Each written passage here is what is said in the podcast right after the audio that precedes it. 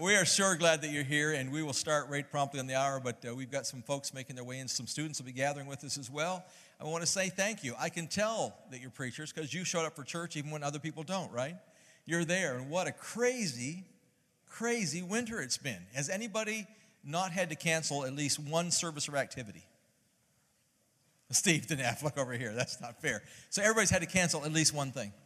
And I've heard of churches have had really had to cancel four, sometimes five services just because of the weather. So uh, we're so glad that you made it through the weather. We're delighted that our speakers landed safely. Uh, you're going to get to meet Lenny Luchetti tomorrow, but him being here is an answer to prayer. He landed safely, and that's amazing.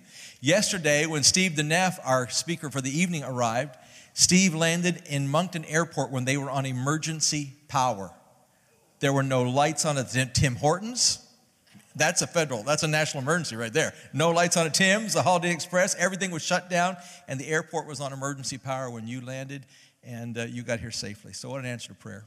Uh, some of you have not met Steve, but at supper time we had a great time of fellowship around our table, and you're going to enjoy just the chance to connect with him. Steve's a PK. His dad was a pastor, so he didn't have a chance, right?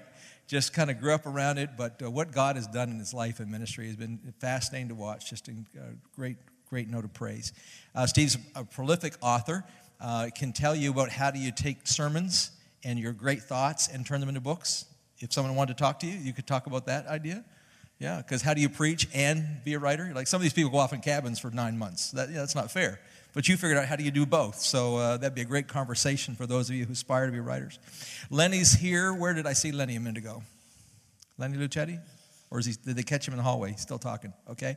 And Dr. Peter Reed. Did I see Peter? Did he get seated yet? Dr. Peter Reed? Okay, he's coming in. There, there's still a group downstairs. They were having too much fun. We'll send someone down for them. Um, who can I send down for them? You'll go, Steve, thanks. We'll round them up. Uh, they are having a good time.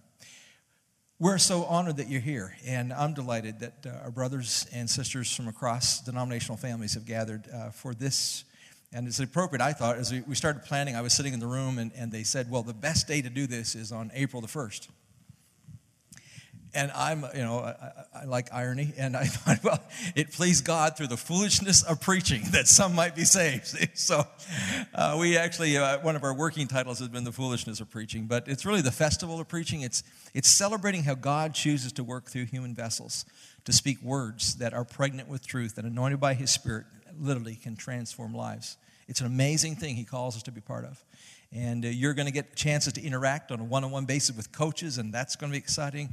You're going to get to hear preachers talk about preaching. Uh, it's kind of like being a, a, football fan and getting to go to draft day. It's that kind of buzz in the air. You, you just love to be used of God in a powerful way to share His word and to be in a room full of people who have that shared passion. I hope you'll have great conversations. I hope you'll meet new friends. If you haven't met me yet, I'm President Mark Gorveatte. It's my joy to serve with an amazing team here at Kingswood.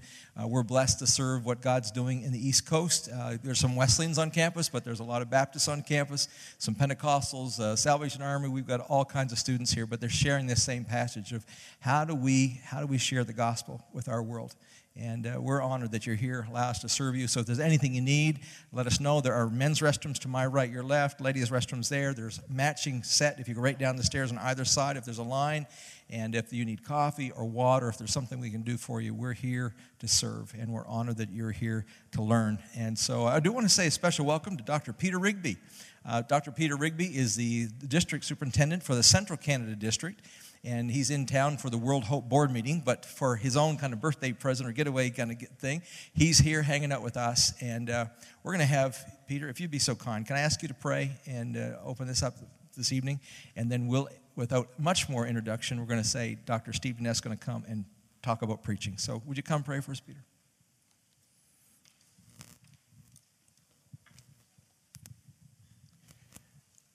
Our Heavenly Father, we thank you that you have chosen to use human beings to spread the best news in the world. And as we reflect and as we learn, I pray that your Spirit would be at work in all that we do so that your kingdom will be advanced. We pray this in Jesus' name. Amen. So, would you help me welcome the pastor of College Wesleyan Church, a little mission of 17 or 1800 people, the author of several books, and our friend Steve DeNeff? Would you welcome him? Love you. Well, we get to talk about preaching now for the next two days. And some of you are going to get to do it, right? You're going to get to um, preach in front of a coach, or you already have. You've been videoed, and they'll be watching that and giving you feedback on that. And that's going to be an amazing experience for you. And you'll get to attend a whole bunch of seminars and just glean from what these guys, uh, Lenny's just, just brilliant in teaching people how to put sermons together and develop them in ways that people will listen to. So, yeah, I think it's going to be a really, really exciting couple of days for you. How long, uh, who, has anyone here been preaching longer than 50 years? Yeah. Oh, well, Laurel, oh man, I forgot. Yeah, that's right. I looked over there. There, there you are. How many years? Uh, Starting in sixty-one. How many years? Oh my goodness, what's that? 60, 50? 50 something. Wow. Oh, my goodness gracious. All right. Anybody been preaching less than one year? Brand new. okay, so we got all the spectrum here. There's a ton of experience. You should have no trouble getting tips on what is the next place for you to go because there's somebody here, either right where you're at or one level ahead of you in terms of experience anyway. You'll be able to just, uh, probably a lot of the rich part of this is just mingling with people, you know, in between sessions and hearing what's going on. Because there's nothing really that encourages me more than knowing that other preachers are having just as hard a time as I am. Misery loves company. Some way through the sermon pro- process, you're halfway through writing one, and it is not coming together. And it does my heart good to know that that's happening to a lot of you too. So be sure to tell us your stories, because those are just common, common stories. I started uh, uh, writing sermons even before I knew I was called. Uh, I just loved to write. And so at the age of 12, I was writing longhand uh, things. And then by the time I went off to college, I would, uh, I would start to try to preach. Back then was the days of cassette recorders. And um, so I would like, I would preach, but I was in a dorm, and nobody wants to hear a student preach in a dorm. So I'd wait till after curfew, midnight. I would sneak out at night, go across campus, and break into the little weight training room over there, the old schoolhouse. And there, with the lights out and a flashlight, I would look at my notes and I would preach into a cassette tape so I could learn how to do this. I thought that would help. There are Sundays, I'm sure it has not. So, a long time in my life, I've been trying to get this down, and uh, there are things that you learn, but it's a moving target. A couple of years ago, I went with my wife across seas over to England. We spent a couple weeks over there, did Ireland, did England. And uh, while we were there in London, we went to a place called Hyde Park. Have you been there? It's this gigantic park in the middle of London, and it has a corner called Speaker's Corner. Been Speaker's Corner? It's an amazing experience. When you go into Speaker's Corner, it is lined with people that just stand up on a pedestal and just start talking. They're actually like preaching. I heard about this for a long time, and so I was excited. I thought when we get there, I'm just going to go listen to these guys just drop the record on a wide variety of subjects. So that morning, I was up, I was geeked because it was the one day of the week they were all going to do it. I said to my wife, I'm going down to Speaker's Corner. She said, I am not going. She's a quiet type, you see. She doesn't engage in a real hot debate. She immediately backs away. I'm not sure why she's that way. So she said, When the day is over, we'll do something together. But you be sure when you go, you do not say anything. Went down to Speaker's Corner, and when I walked in, I was greeted by this long barrage of different speakers. There was one person who was standing up dressed like Jesus talking about end times, and probably he's, his little group is here. He's got about eight, ten people around him, and he's just standing on a, on a folding chair and he's just blasting away. And probably just from there to about right over here, away from him, is a guy who of Asian descent, and he's doing hell and damnation. And he's on a step ladder. I mean, he's brought his pulpit.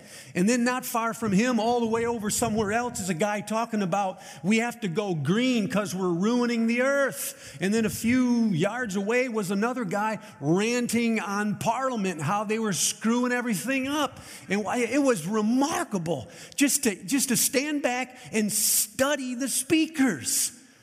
Some of them were expositional, some of them were narrative, some of them were inductive. They all had their own style. Some of them were mad. And then when somebody would heckle them, they'd get even madder. And it made it even more fun. You'd stand in the back and watch and go, Ooh, I think he's going to take him out, man.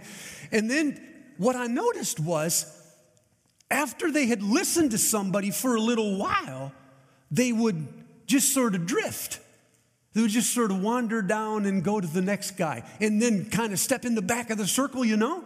And they would kind of listen for a while and they'd chuckle when he'd say something and then, yeah, and then they'd go to the next guy. Nobody stayed in one circle. I felt like I was walking through a church directory. It felt like Sunday morning. Because you could tell who the best speakers were by who had the bigger audience. And what the people were doing is they were drifting from one speaker to the next, looking for the best, most eloquent speaker, the most entertaining. one. Nobody came to change their minds. Nobody came to even learn anything. They came to be impressed by the rhetoric of the person speaking, but they fully intended to leave that day exactly the same. And I thought to myself, in a bad day, this is church. You can tell who the speakers are really good because they have larger audiences. And even then, they don't stay long. And they come and they don't truly intend to change. They hope they can change, but then they will drift on to an, and it raised a serious question at the end of the day for me of authority. Who has the authority to stand up in Hyde Park and tell somebody how they're supposed to live? Does he have it just because he says he has it? Is it preparation alone that causes that? Does he have information that we don't have? Is it the following that gives a person authority? Is it his age? What gives him the right to just tear into people about how they should live? Um, when Moses was 40 years old, he was wandering around the back of a mountain and uh, he looked out and he saw some of his fellow Hebrews being mistreated. And so he, he stepped in and he saw the injustice. And when he saw the injustice, he struck the Egyptian and killed him, and then he buried his body in the sand.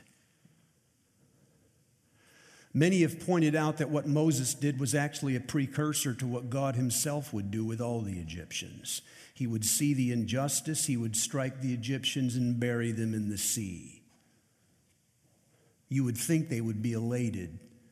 They were not. The following day, when Moses went back, he saw two Hebrews fighting. He said to them, Why aren't you guys going at it like this?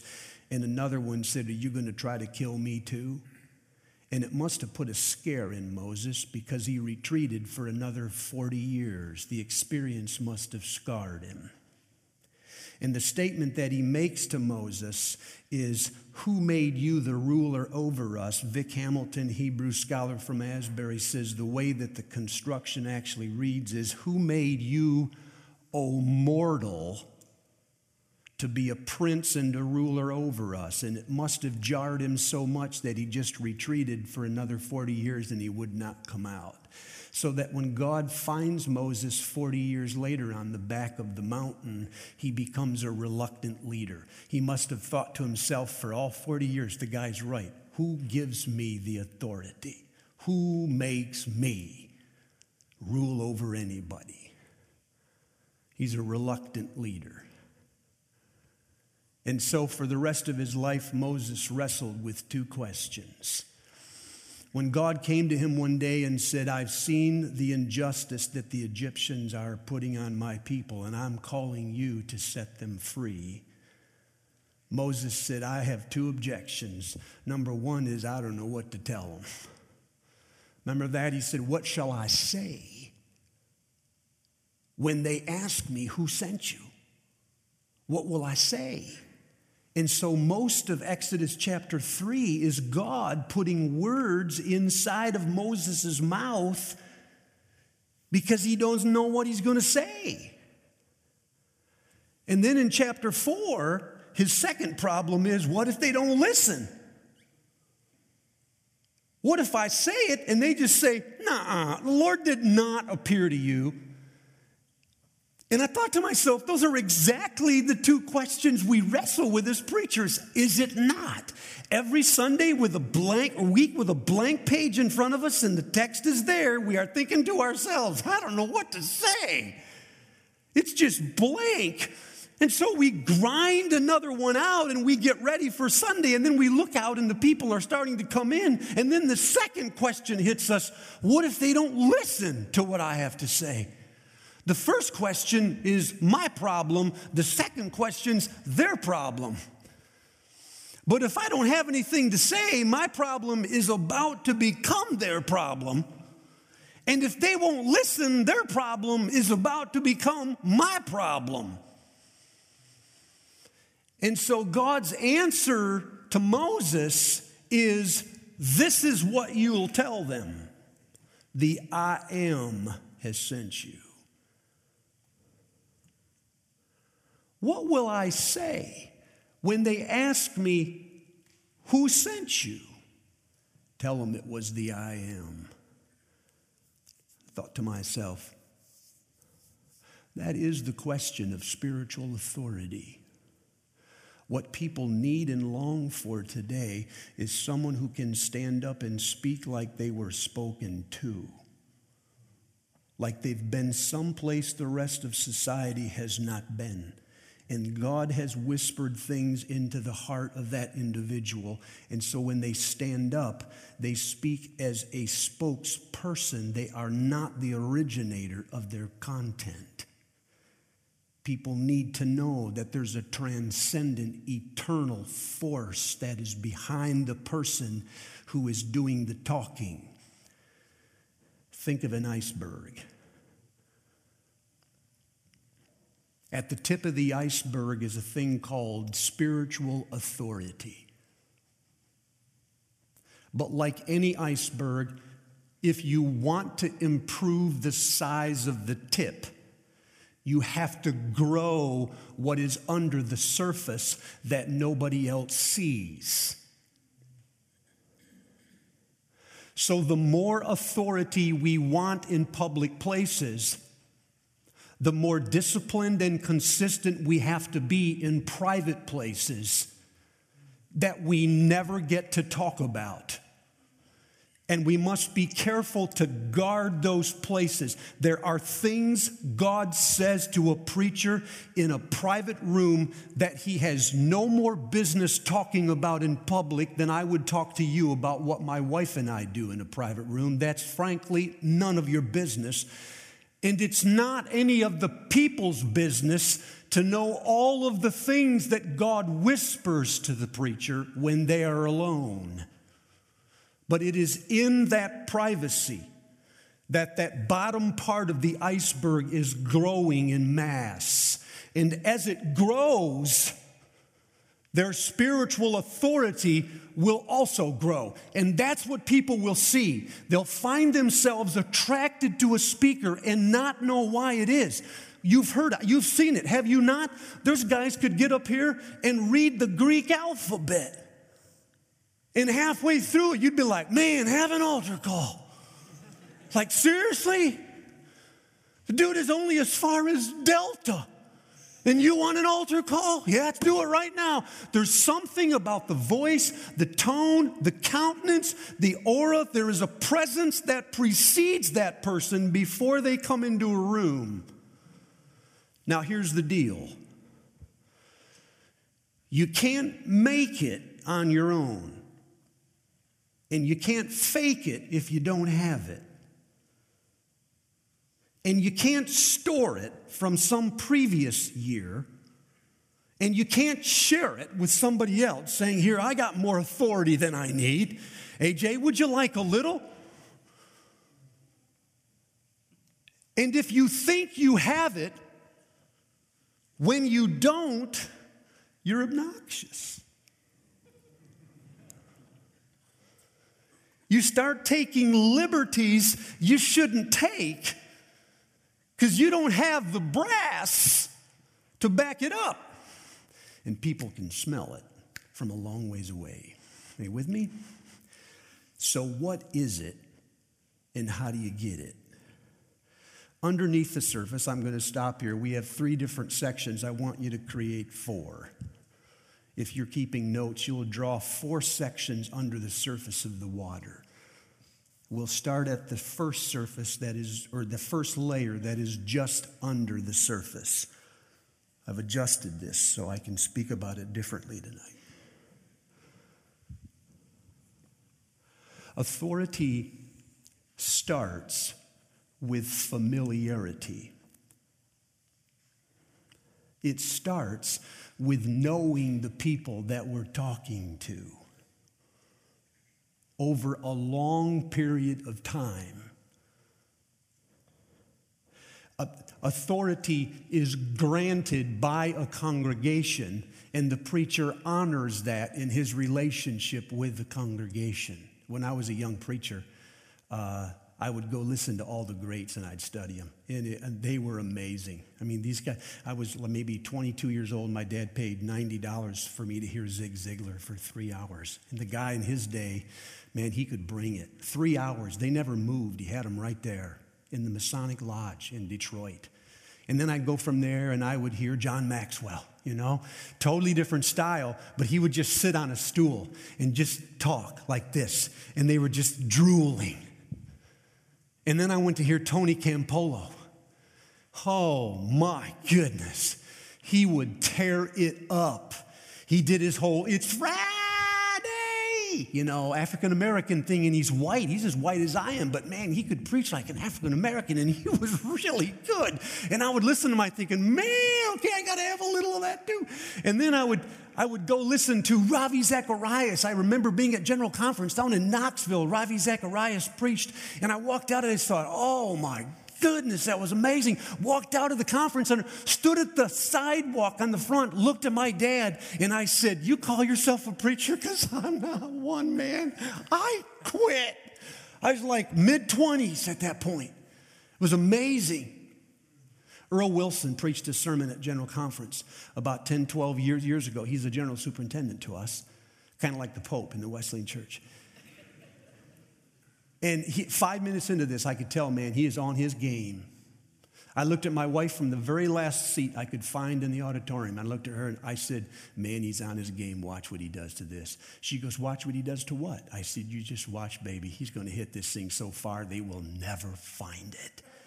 And he did. For the next 40 minutes, he unloaded a sermon. And when he was done, I just looked at her and went, Told you, man. They are still looking for that sermon. He hit it so far. I have a collection of sermons that I listened to that shaped me. And from each sermon, I tried to get a little bit more and add that to the kind of cacophony of voices that were shaping the kind of preacher I was because I was thinking if I could somehow have a little bit of that and a little bit of that, then I would have that person's authority. I misunderstood authority. Authority is not earned by one sermon. Authority is earned by a person staying in one place for a long time. Authority is not a home run, people, it's a batting average. It's an on base percentage. It's not an A plus sermon, it's a B plus sermon in one place for 10 consecutive years. It's not measured by how interesting it was or how wowed the congregation was when they walked away. It's measured by whether or not the congregation is actually changing as a result of the preaching that's being done.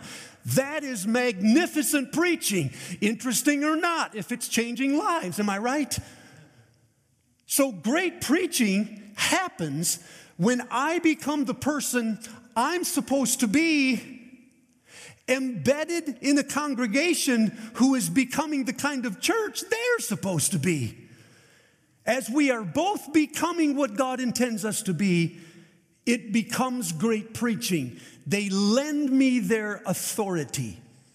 They trust me for a few minutes. And if I honor it, the tip of the iceberg will grow. Second layer focus.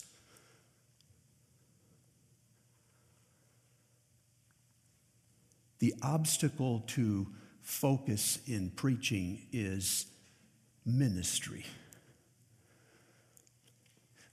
We have so many things to do that we can't pull off of those things and focus on the one thing when everybody will be in the room. And so we sometimes get pulled away to the urgent that we neglect the important.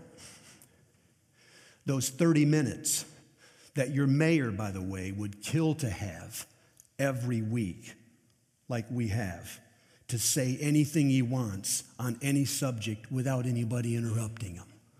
Who wouldn't love that opportunity? So it's vitally important that we are prepared, and yet by its nature, ministry is urgent, and so it always pulls us away.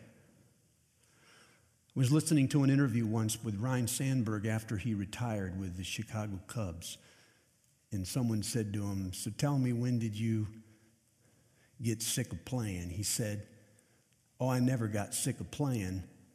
I got sick of getting ready to play.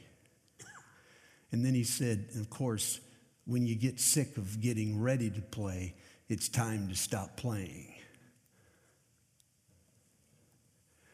That's exactly what happens in ministry. Your people do not want you to stop preaching, but they want you to stop getting ready to preach. Because they throw in the way of your preparation a hundred obstacles that we must constantly maneuver around and build a life that is disciplined to protect those hours of preparation. So it's the getting ready to preach that is the really, really hard part. Nothing succeeds like content in a sermon.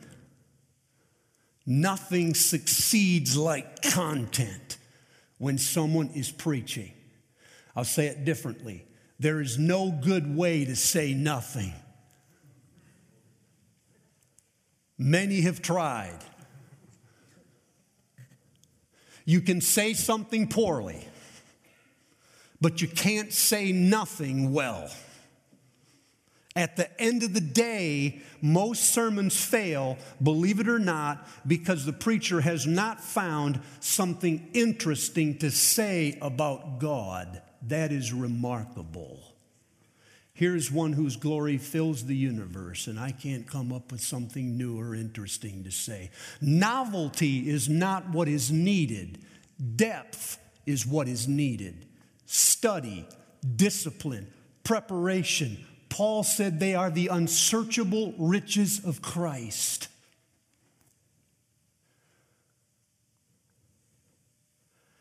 And that word unsearchable means it is past finding all of it.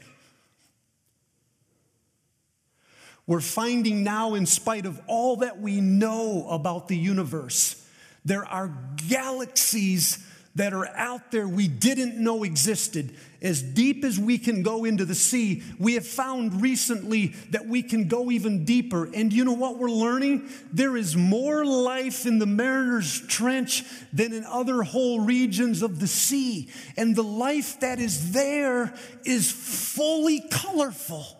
And you're asking yourself, why on earth would the Creator fill a trench so deep with creatures so full of color that we'll never see the light of day?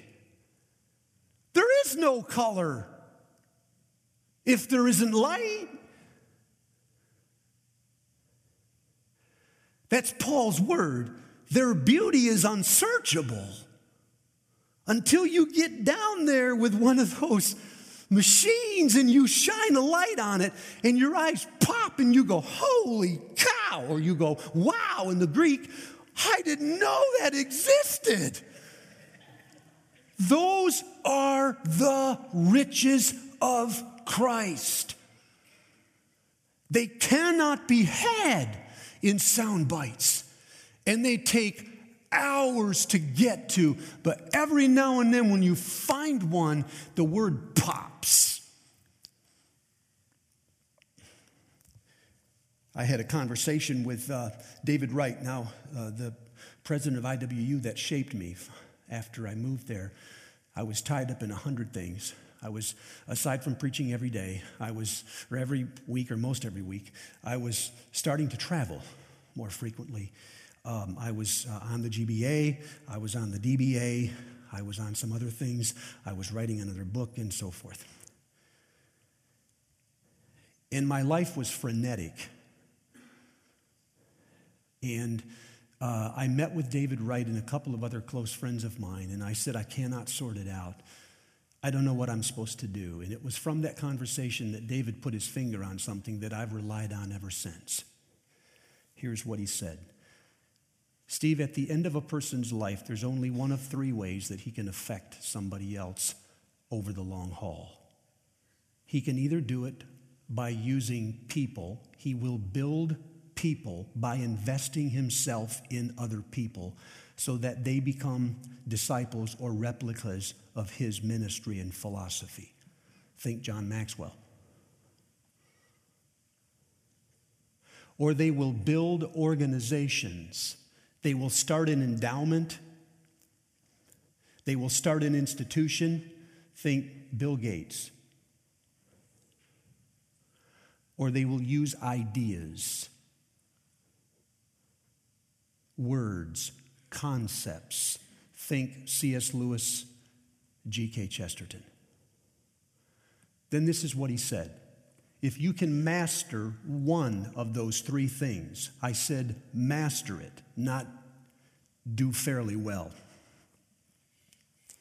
You will create a wake in your ministry that will outlast you for one generation. But if you can somehow master two of them, you will create a legacy in your ministry that will go on for years. And when I went back and did the work on the Luthers and the Wesleys, I think he's pretty close. They started out mastering one thing, whether words or ideas.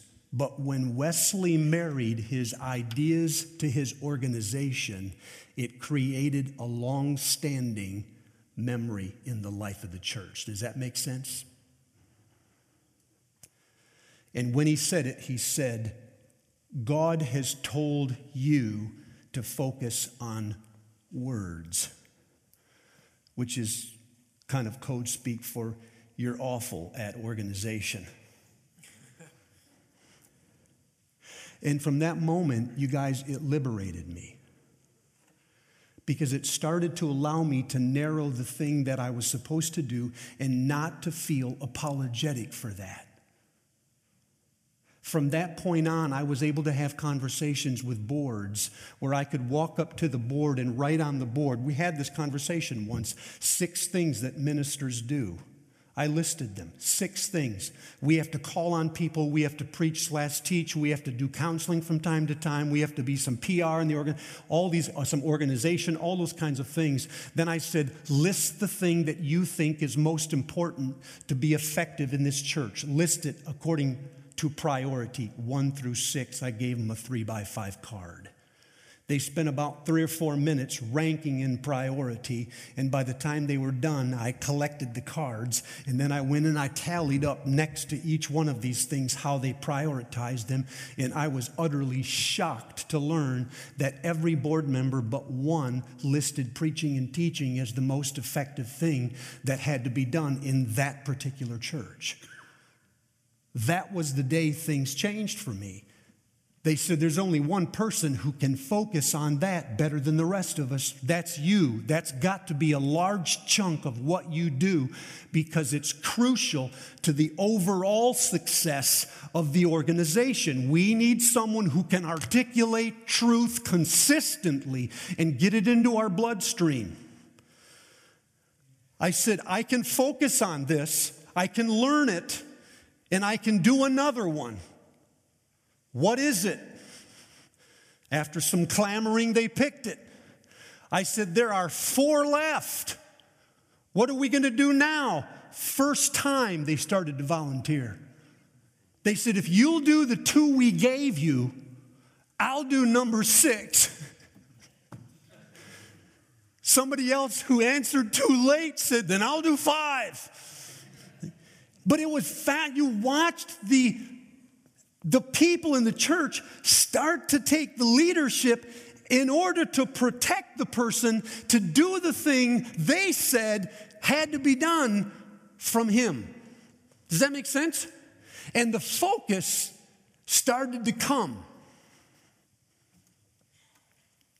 Now, in a larger situation, um, we have staff that protect that largely for me. So it, it, on a typical week, it'll be somewhere between 22 and 26 hours, maybe, in order to write one. Because not, not because you have to, but because I can. But here's where I'm going with this. When Lori Carroll does surveys for the Great American Church Survey, and she asked ministers, How long does it take you to write a sermon? The average answer was somewhere between 12 and 15 hours. Are you tracking? Well, then she went to the congregation members and asked them, How long does it take your minister to prepare a sermon? The average, the, the average answer was two hours. So, the discrepancy between the time they think it takes and the time it actually takes is what's causing all the grief. That's why they want to know you're, why you're not at all those things. Because they think two hours, that doesn't take long. Do that before you take a bath tonight. And then you can go to my open house. See it? But it doesn't work that way, and we know so. So, we have to create disciplines that guard the hours of preparation, third layer down. Friendship.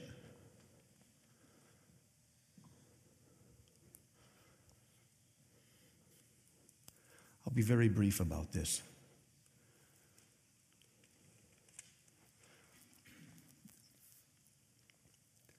Loving the ministry is not the same thing as loving God.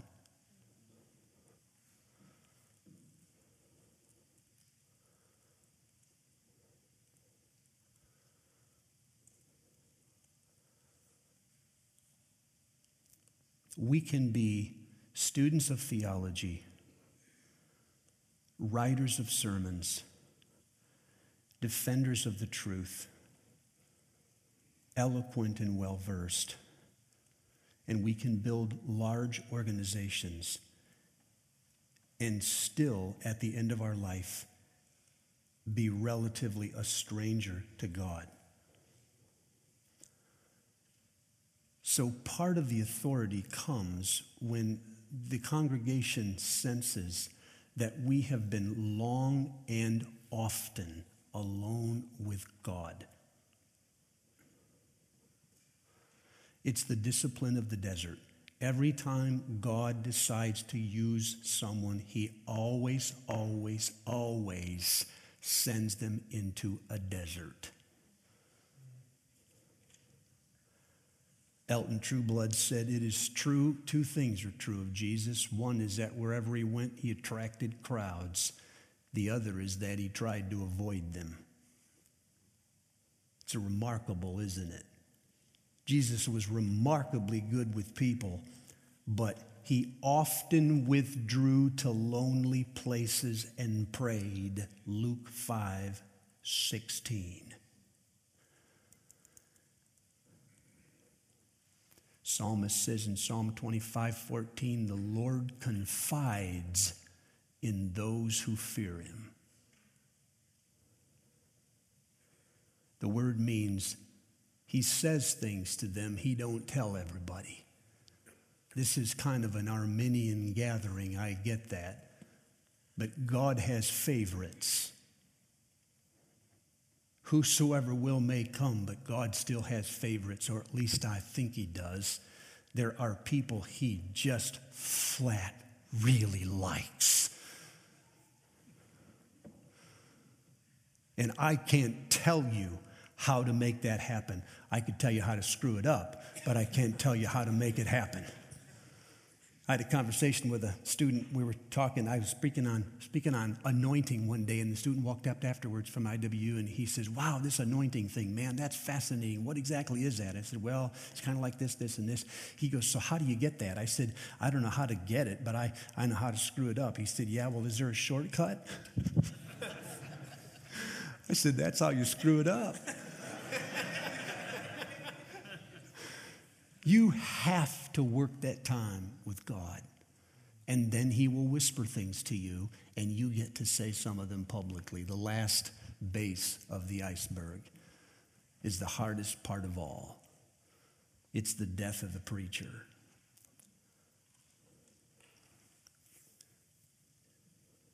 People that die have more authority. Every one of us who are pastors know this is true. You'll go to a funeral and a person's lived kind of a mundane life. And then on their deathbed, they will say the most basic things. And with all due respect, while they're saying them, people around the bed will lean down like it was the Apostle Paul. Well, again, with all due respect, I was with a family a couple months ago, and she came to a consciousness and she started to mouth words, and the whole family said, What'd she say? What'd she say? And she said, I love God. And the whole family went, Oh, my word. Oh, my word. Did you hear that? You, you know, as a pastor, you're trained to go, Oh, my. This is a touching moment. But inside, I confess, I was thinking, So?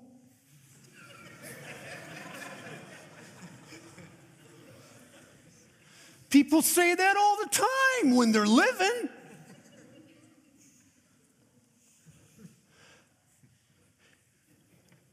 If you are ever thinking that, I highly recommend you don't say it.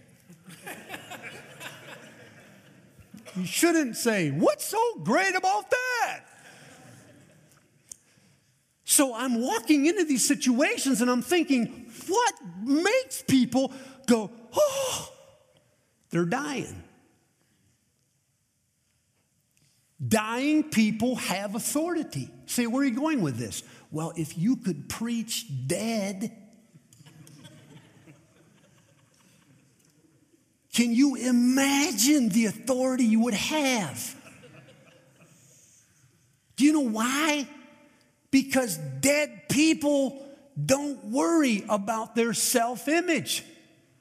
Dead people don't lay in caskets and wonder if they're looking presentable. So, if you could preach dead, you could actually get up and speak to people and never wonder whether they like you or not. Can you imagine that? You could go home without kicking yourself. Wondering, oh, I shouldn't have said that. Dead people don't do that. And they don't grab the power, they don't take advantage of people, they don't seek glory. They are completely self forgetful. I thought to myself, if I could preach dead,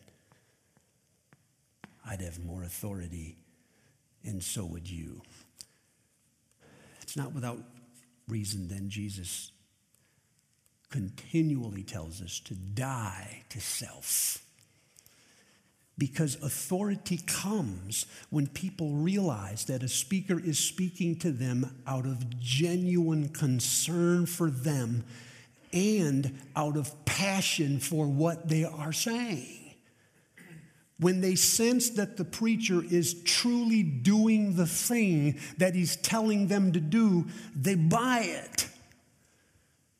When he deflects praise instead of kind of wallowing in it for a few moments, they're more apt to listen to that person.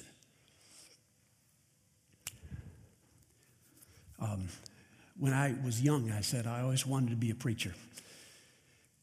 And aside from preaching in the cassette tapes, I would study the preachers as I said. And my dad knew this, and so my dad encouraged me early that I should try to preach.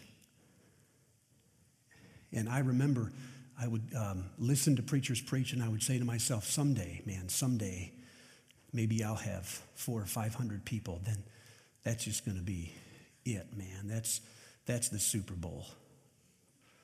I remember being in Cobo Hall one time, and, and uh, um, Polo was speaking that night, and the auditorium was empty.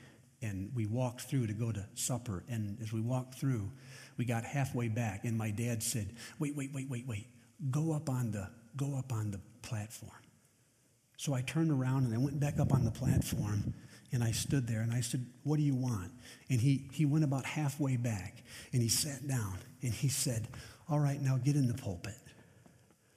And I stood in the pulpit and I said, What do you want me to say? He said, Don't say anything. You look good up there, boy. You look good up there. And he fed it. He was a father trying to encourage his son, but he was feeding the dream that someday I'm going to get to speak to lots of people and they're going to just be pouring in to hear it. And then I graduated from college. At the age of 22 years old, I couldn't find a church. Nobody would take me. Finally, I found a desperate church, and uh, when I started, there were 21 people in it, 15 were on Social Security. I counted. Week after week, I preached in that little church, and every week I preached, it deflated me.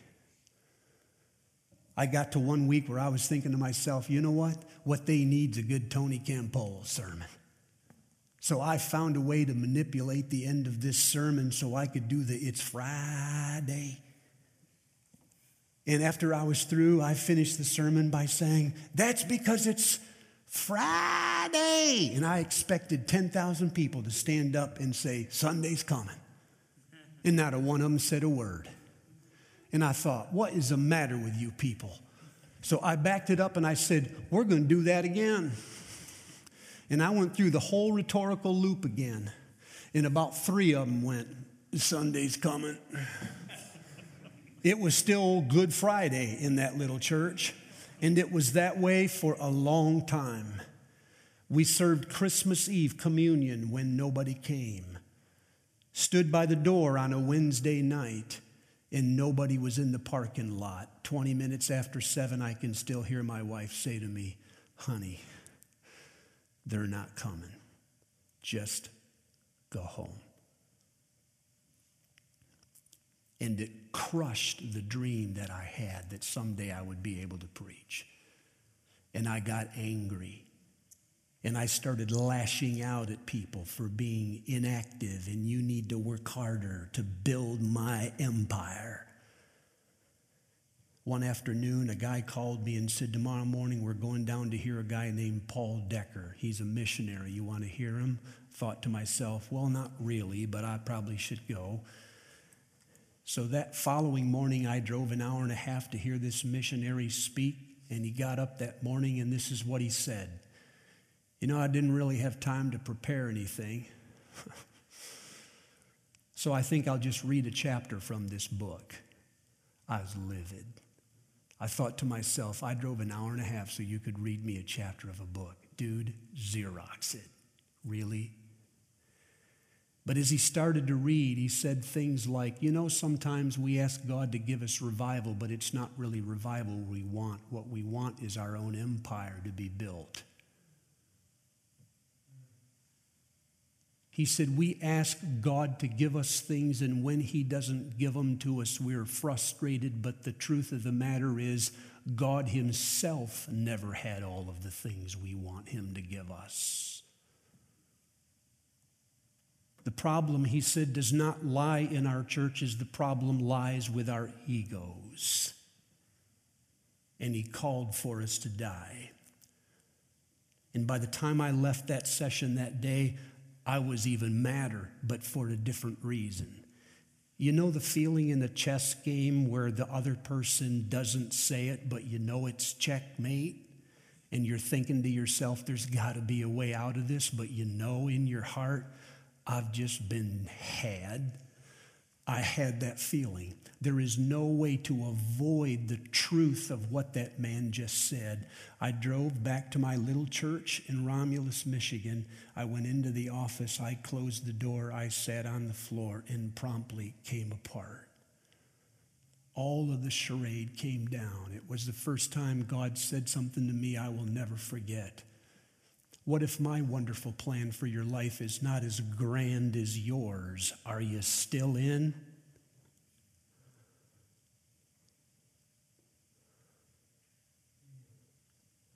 I'd have done anything for God but fail. Because that would have only underlined the fear that I had of myself. That day in my little office, you guys, something in me died.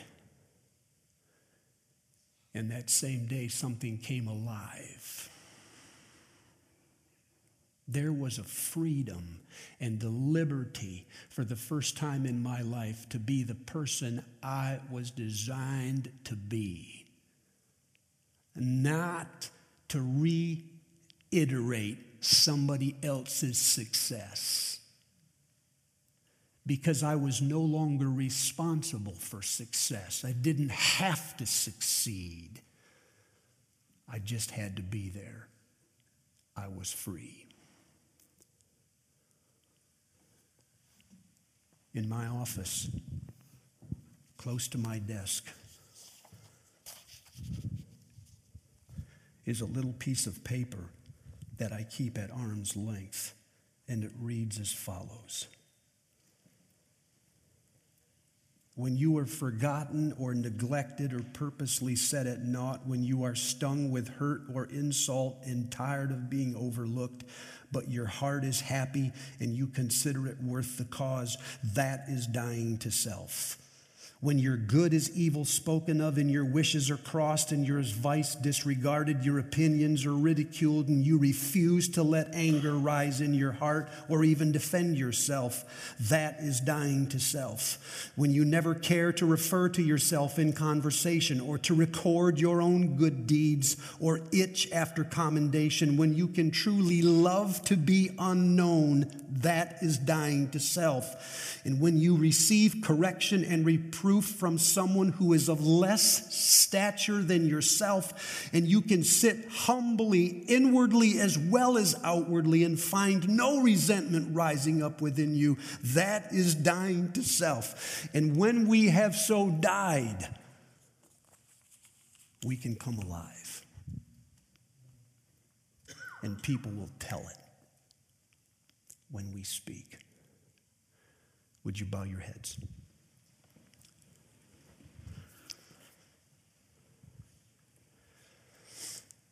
I've mentioned four areas, four layers of this iceberg. No doubt God is putting his finger on some of us, saying, Tonight, that is the thing I needed you to hear. Maybe not, but very likely he is speaking to many of us, saying, This is what I need you to hear. As I say that layer, and that is your area, would you respond by simply standing where you are? Familiarity. God is calling me tonight to stay in a place long enough to get the traction I need for authority. Focus.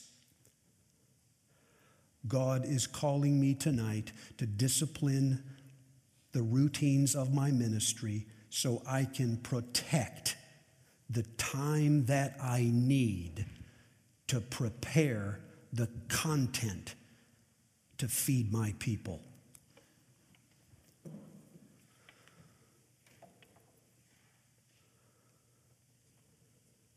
Friendship. God is calling me tonight just to Himself. He's just telling me to love Him. He's not telling me to do anything, He's just telling me to love Him. He wants me to know Him and waste time with Him and bring him into the most mundane conversations and the death of the preacher. God has called me tonight to die. To lay on the altar all of my dreams so that my life simply becomes His.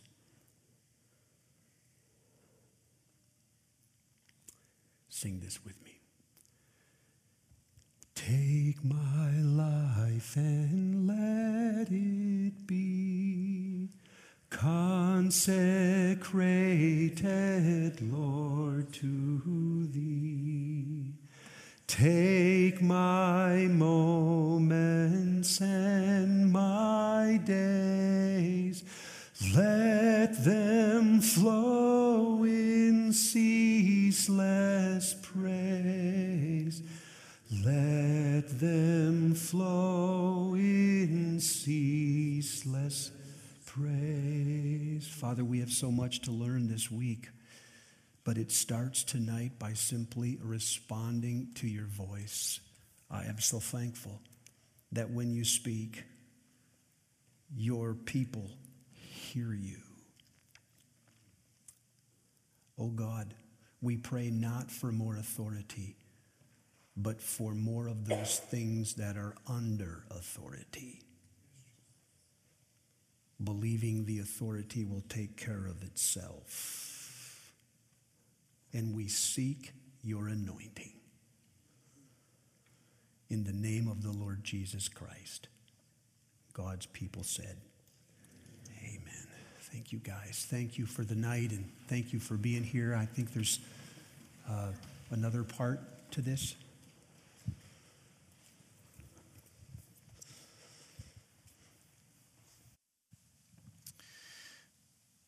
I'm always concerned about something. When we make a move from talking to God to talking about God, we could easily quench the Spirit. Plans are to be able to converse with Pastor Steve, ask him some questions, not about all of life, but about spiritual authority. Maybe to have him dig a little bit deeper especially friendship. When he says, I'm going to be brief about this. Oh, oh really? um, that's a table I want to sit and eat at. I don't know about you. But I am always concerned about making this just purely an academic exercise, uh, about making you a better preacher, a better homiletician, rather than a deeper rooted believer in the Lord Jesus Christ. But my prayer is that the questions that you ask Pastor Steve will be God honoring to the time that we have. That it won't necessarily be a self serving question you have, but a Christ serving, an other serving, a foot washing kind of question. How can I be a better dead preacher. Um, I've heard a lot of metaphors. That one I haven't heard before. How can I preach as a dead person? But Pastor Steve is right. Just read the New Testament. You have heard that before. We just haven't liked it. It's not a territory we like. To live as Christ, to die as gain. My guess is my sermons will be shorter but they will be more to the point. So I'm going to ask Steve if you would, if you would come back up, put your earpiece on, and I'm just going to kind of be the traveling minstrel here. And if you have a question that you want to ask him about this topic, now don't forget tomorrow, 9 o'clock, we'll meet downstairs. Lenny Luchetti will kick us off with a presentation. We'll have many more opportunities to interact and to ask questions. So, this one will not be your only shot at it. If you've got a question that you've been hankering, whatever that means, hankering to ask, um, this might be the time to ask the question about spiritual authority and the things that he shared. But what, what, what question might you ask? And I'll, I will come to you so that everybody can hear the question. What would you like to ask?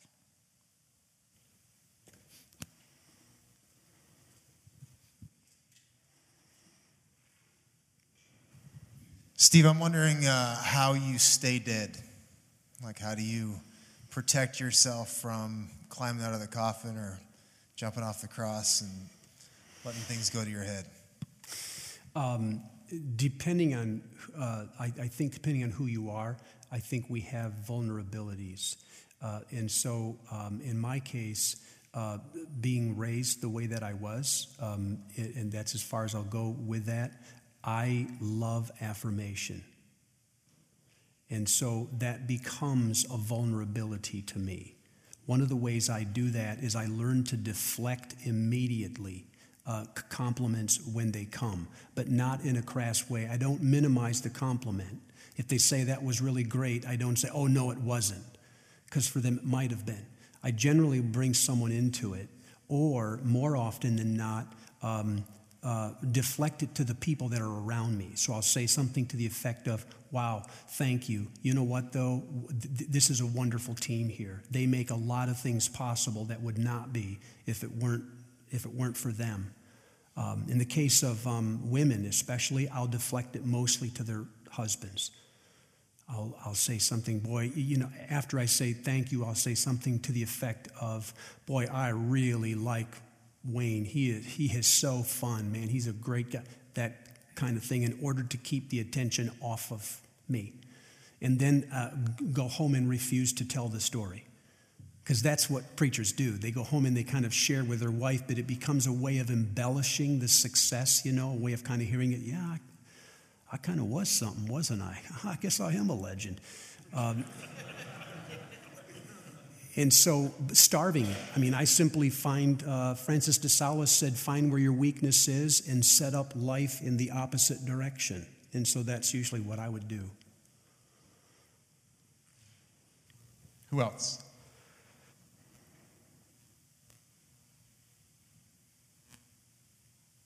Preacher's quiet. This is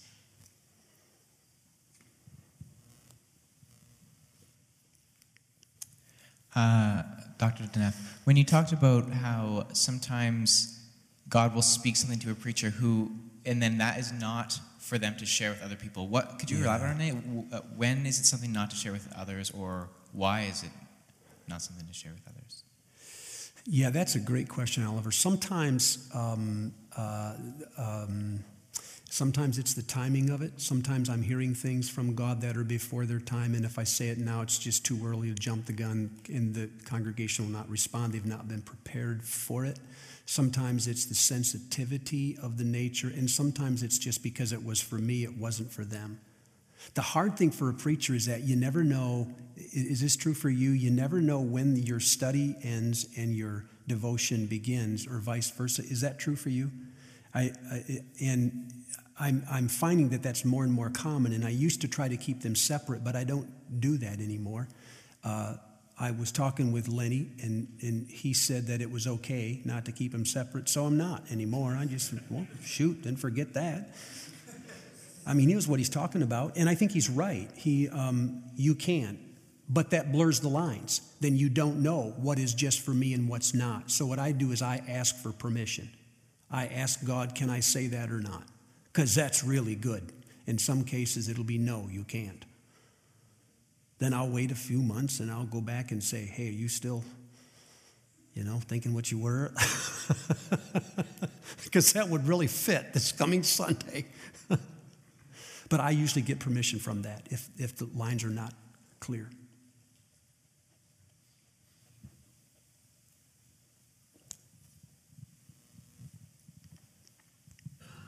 You mentioned being on a uh, larger staff is easier to protect your sermon prep time, sometimes getting upwards of 22 hours to be able to prepare a sermon. Yeah. I'm wondering earlier in, in, your ministry, in smaller church context, yeah. what practices you use to protect your preparation time?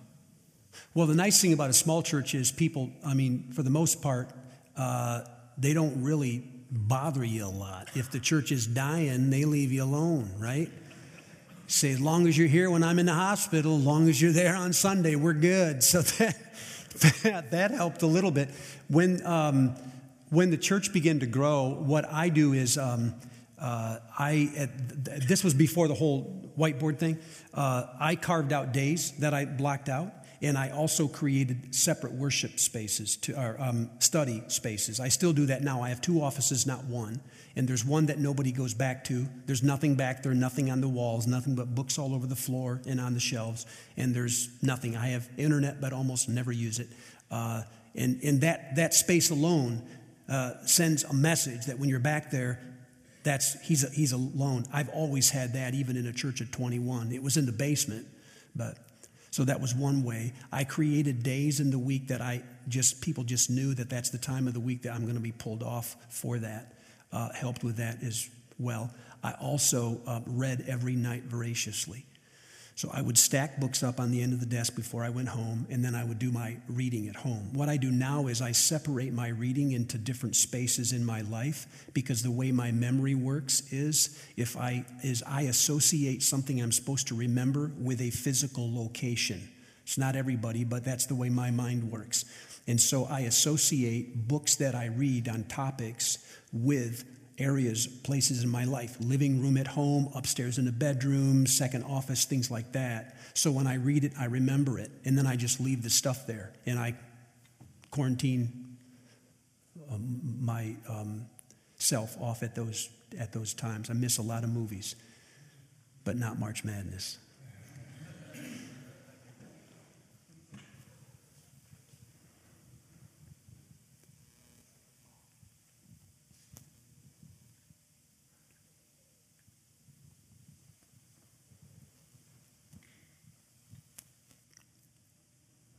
Not a question, but a thanks for affirming that there isn't a difference necessarily between preparation and devotion. That is something that I've personally been convicted about of struggling and preparing for classes and feeling like there ought to be a difference. And God speaks to me just as much through preparing for classes as He does through personal devotion. So thanks for clarifying that for a lot of our students too. So, do you use some of the stuff that in your um, devotional time? Do you let that leak into your yes. sermon prep? How do you know when you can't do that? To answer Oliver's question. More of a wooing of the Holy Spirit, I guess I could say, or something.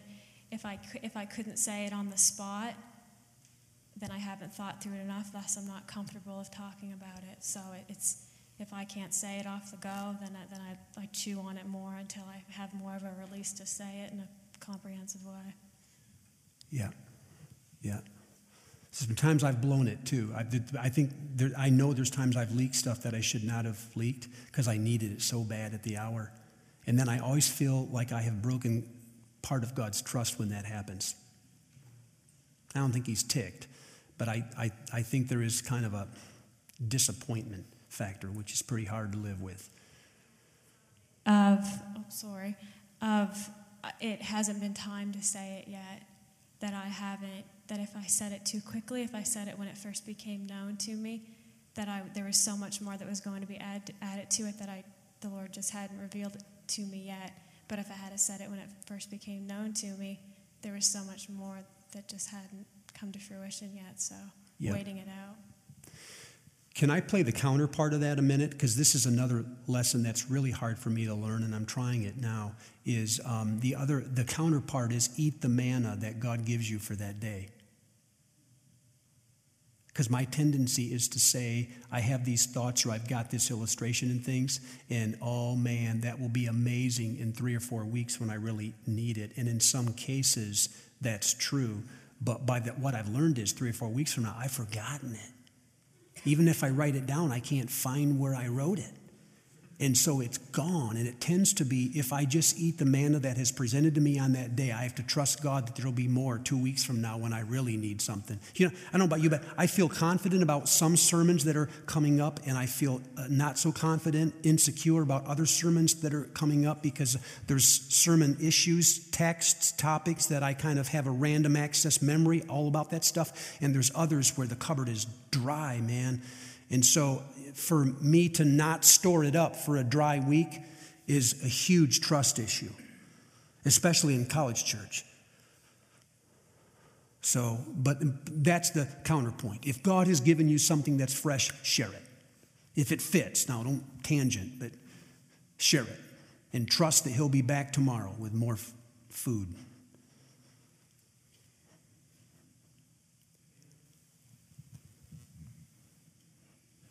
I, I guess I'm really old school, really old school. I can't, I have to separate the two uh, my devotional life from my sermon preparation. I find that if I don't, uh, I, I, and one way I get around it is I use two Bibles. I use one strictly for devotional reading, uh, and it's not marked up. There's not a mark. There's not an underline in it. It's just between me and God. And but, but my work Bible, well, you'd have to cipher it to figure it out because it's just. Uh, but I, I, I, guess at old school, I was taught this years and years and years ago when I first started here of, of that time, either morning or evening. Uh, and I think it's becoming even more important now because of the word Sabbath. Yeah. Because as a pastor, yeah. that is one of the hardest things to get in. Uh, you know, we, we can preach our, to our congregation about making it holy, but we don't. So if I don't have those holy moments, uh, there's sometimes holes in my sermon too. And uh, so I've been able to separate it over years, and I, I, still maintain that. The other way too is I use a, a, a I write a, a, diary journal. Oh, do you? Yeah. Nice. Um, I've got a short memory, but uh, and I don't bring my diary or my journal to my pulpit. Uh, Nor pull manuscript. thoughts from it into the sermon. No, I try not to because um, uh, it's terrible. I might say this, but I've probably burned three or four over the years of my diaries, uh, just because they're between God and I, and oh, uh. I, I, keep those thoughts very close to my heart. It also comes from my my Roman Catholic background uh, of learning how to uh, try to discipline myself in prayer and spending quality that way. And I mean, you're going to drag it back and forth, yes, but I still try to maintain that two, two different parts of my life. The other way of doing it is I don't do my devotions in my study. Ah, okay. Okay, yeah. Yep, that would help too, wouldn't it? Yeah. Here's Brent over here.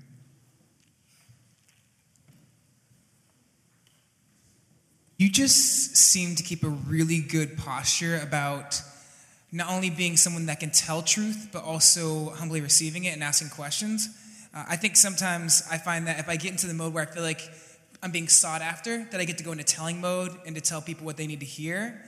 How do you balance that out with not always being someone that goes straight into telling mode? I found sometimes as a teacher, like I'm new this year, that there was moments where as I got into the teaching model, and I felt like when someone would bring a problem, it was my chance to fix it and to tell them what they needed to without really listening afterwards. Does that make sense? Yeah. And how do you not just always assume going into teacher mode because you seem to have a conscious uh, way of balancing that out well?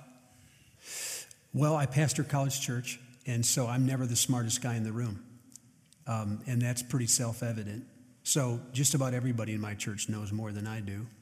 Um, and so if I were, and I'm not being facetious or smart, I, it's, it's just a fact.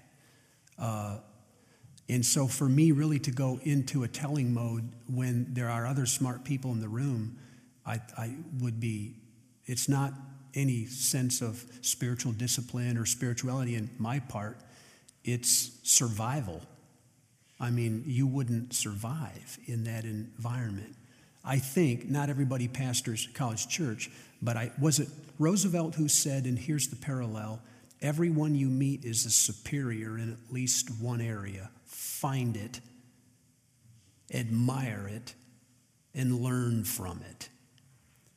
So, so part of that is, I think, when we're involved in conversations, and this is a discipline that I am practicing, is as often as you can, keep the conversation on the other person.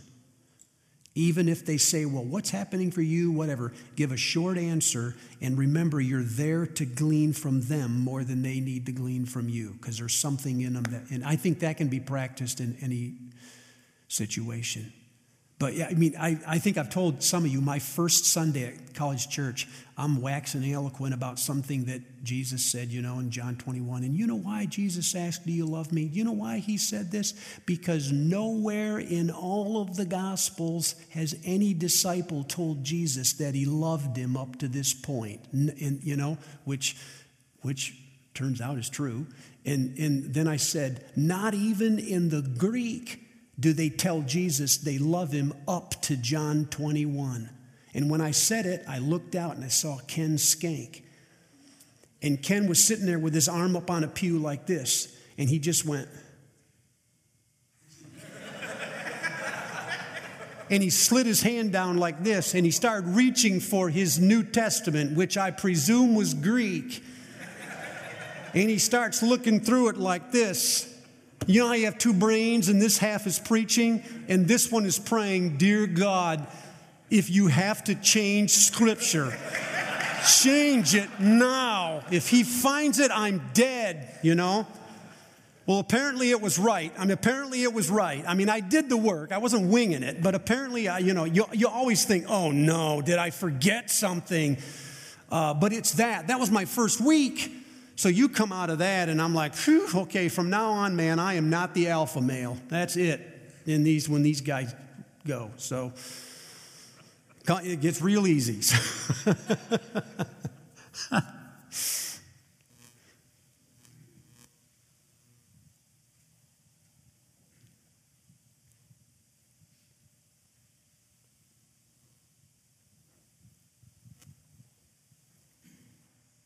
Just wondering, how big of a role do you think um, accountability plays into what we talked about tonight, like accountability with brothers or sisters in Christ?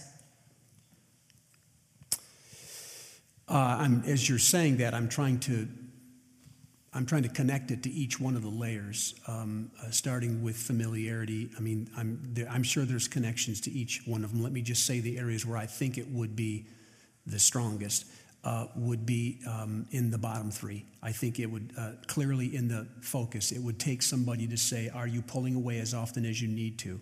And can I help you do that? Can I cover for you while you get some time away? That would be huge. And in the, familiar, uh, in the uh, friendship with God, have, have you begin, uh, yeah, someone there that can constantly challenge me and say, um, Do you really know him? Have you learned anything lately that you know about him that you didn't know? And certainly in the death, certainly in the death. As um, Brent has alluded to, there's too many opportunities to resurrect. And so I would, I would need someone to keep me dead. And I do have. So it's, yeah, I would say huge in the bottom three. Thanks for, thanks for bringing that up. I think that's an essential component here.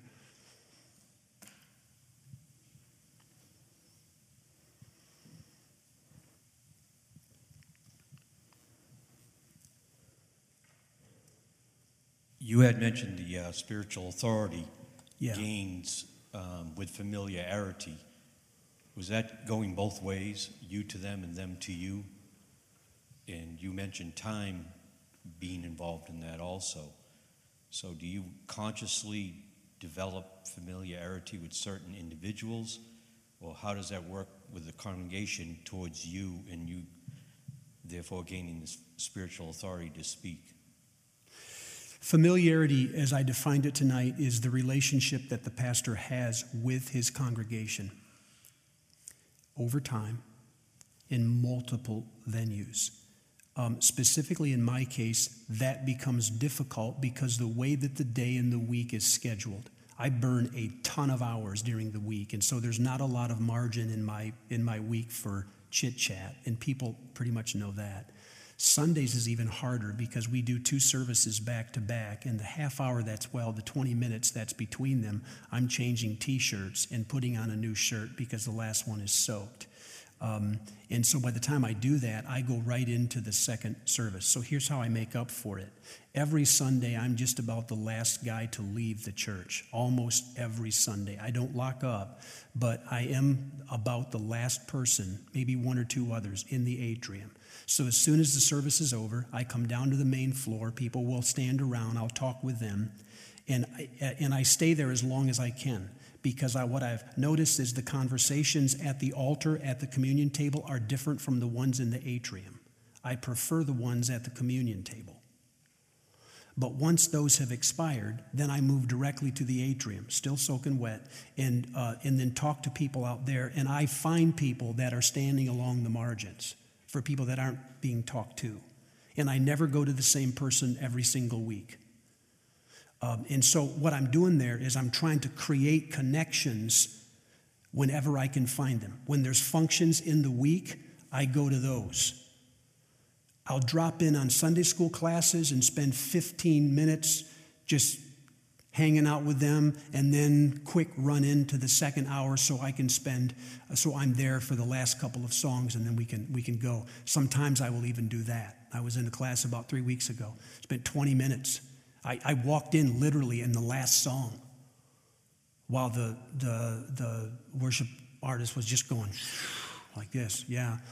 Because I was trying to build those connections again. So, all that to say, whatever the schedule is, I think we have to find ways to connect. Now, in a church of 200, 250, about, we went to all of the open houses. And we would stay for more than an hour. There would be 12, 13 graduations. And my wife and I, always the two of us, go to every one of them and stay for more than an hour just connecting with people. Went to all of the anniversary stuff, but we didn't do things like ball games and band concerts. Does that make sense? All we're trying to do is to build a rapport with the people that have to listen to me on Sunday in order to keep that familiarity quotient high. Does that help answer the Is that what you were asking? Yeah, in the, in, the, in the way our church is structured, it's really, really hard, but we, we uh, still, I have to work extra hard in order to get that. If we go to three services, I don't know what I'll do. Back here, AJ? Uh, I was just wondering about a clarification on something you just said. Does it take you a full half hour to change your shirt?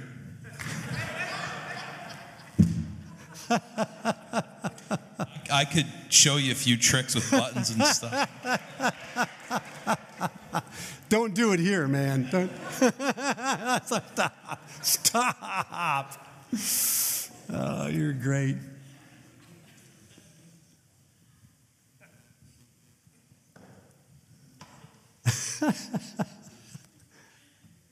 After uh, pouring out so much, I'm just listening to how much you're putting out, pouring out. Uh, just thinking what Leo said. How do you Sabbath? How do you recharge? How do you protect that? I very seldom get a whole solid day uh, of the week. Uh, at, well, I'll put it like this I almost never get a, a complete day uh, uh from morning to night where I'm not um, uh, doing something in the weeks where I'm preaching. So again, I have to find other ways to compensate. In those weeks when I'm preaching, which is about 40 times a year, um, I will I'll grab two half days. So the second half of Saturday is a pretty good day because you're feeling okay, you know. But I always go to bed early at night. My wife says you're Cinderella after eight. You just you just won't come out. Um, and then the best hours of the day are Sunday afternoon. Those are amazing because the sermon's over. I can't screw it up now. You can only just go home and do anything you want, which is why not having a Sunday night service in my life is an act of God. It is wonderful. I'm sorry if you have one. Uh, I mean, if you have one and you're enjoying it, I'm not sorry, whatever. Uh, but man, that'd kill me. That would destroy me. I was, I, I, was probably preaching heresy when I was preaching Sunday night services because I had to find something new to say, you know? Uh, but so that whole second half of the day is good. The other way I get it back is I bank, I bank the days. And then uh, on weeks when I'm not preaching, I can take three or four days off, and it's not vacation time because I bank them from the other uh, days that, or other half days that I wasn't getting. And so far, it's um, it's working. I'm not ready. I was going to say I'm not ready to pull my hair out, but I probably couldn't convince you of that. I, I mean, my our relationship at home is really, really good, and, and I mean, what you look at indicators in our in our life seems to be okay. Question?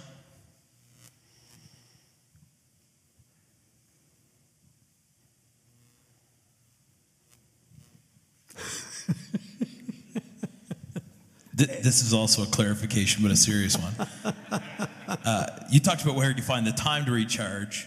What do you actually do? Uh, one of the things I struggle with is I, can, I find it easy to find the time, and then I have no idea what to do with it once I find it.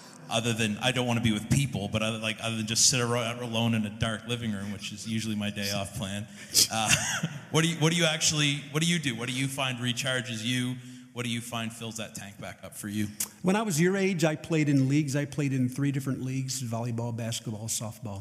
Um, uh, now in my 50s, um, I will hike or, or walk um, or run, um, ride bikes. Uh, I have a motorcycle. I have a Honda Goldwing, which I'll take out, and, and it just takes about a half hour on that, and it's another world, baby.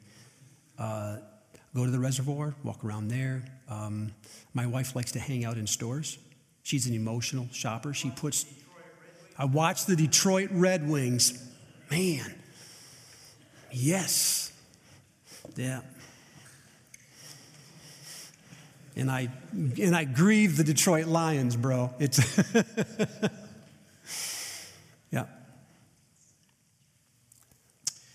One of the things that's great about being in a conference with a lot of people that have the same ideas, the same passions, the same desires, the same desire to want to grow and develop is you're already here. Um, so it, it is 822.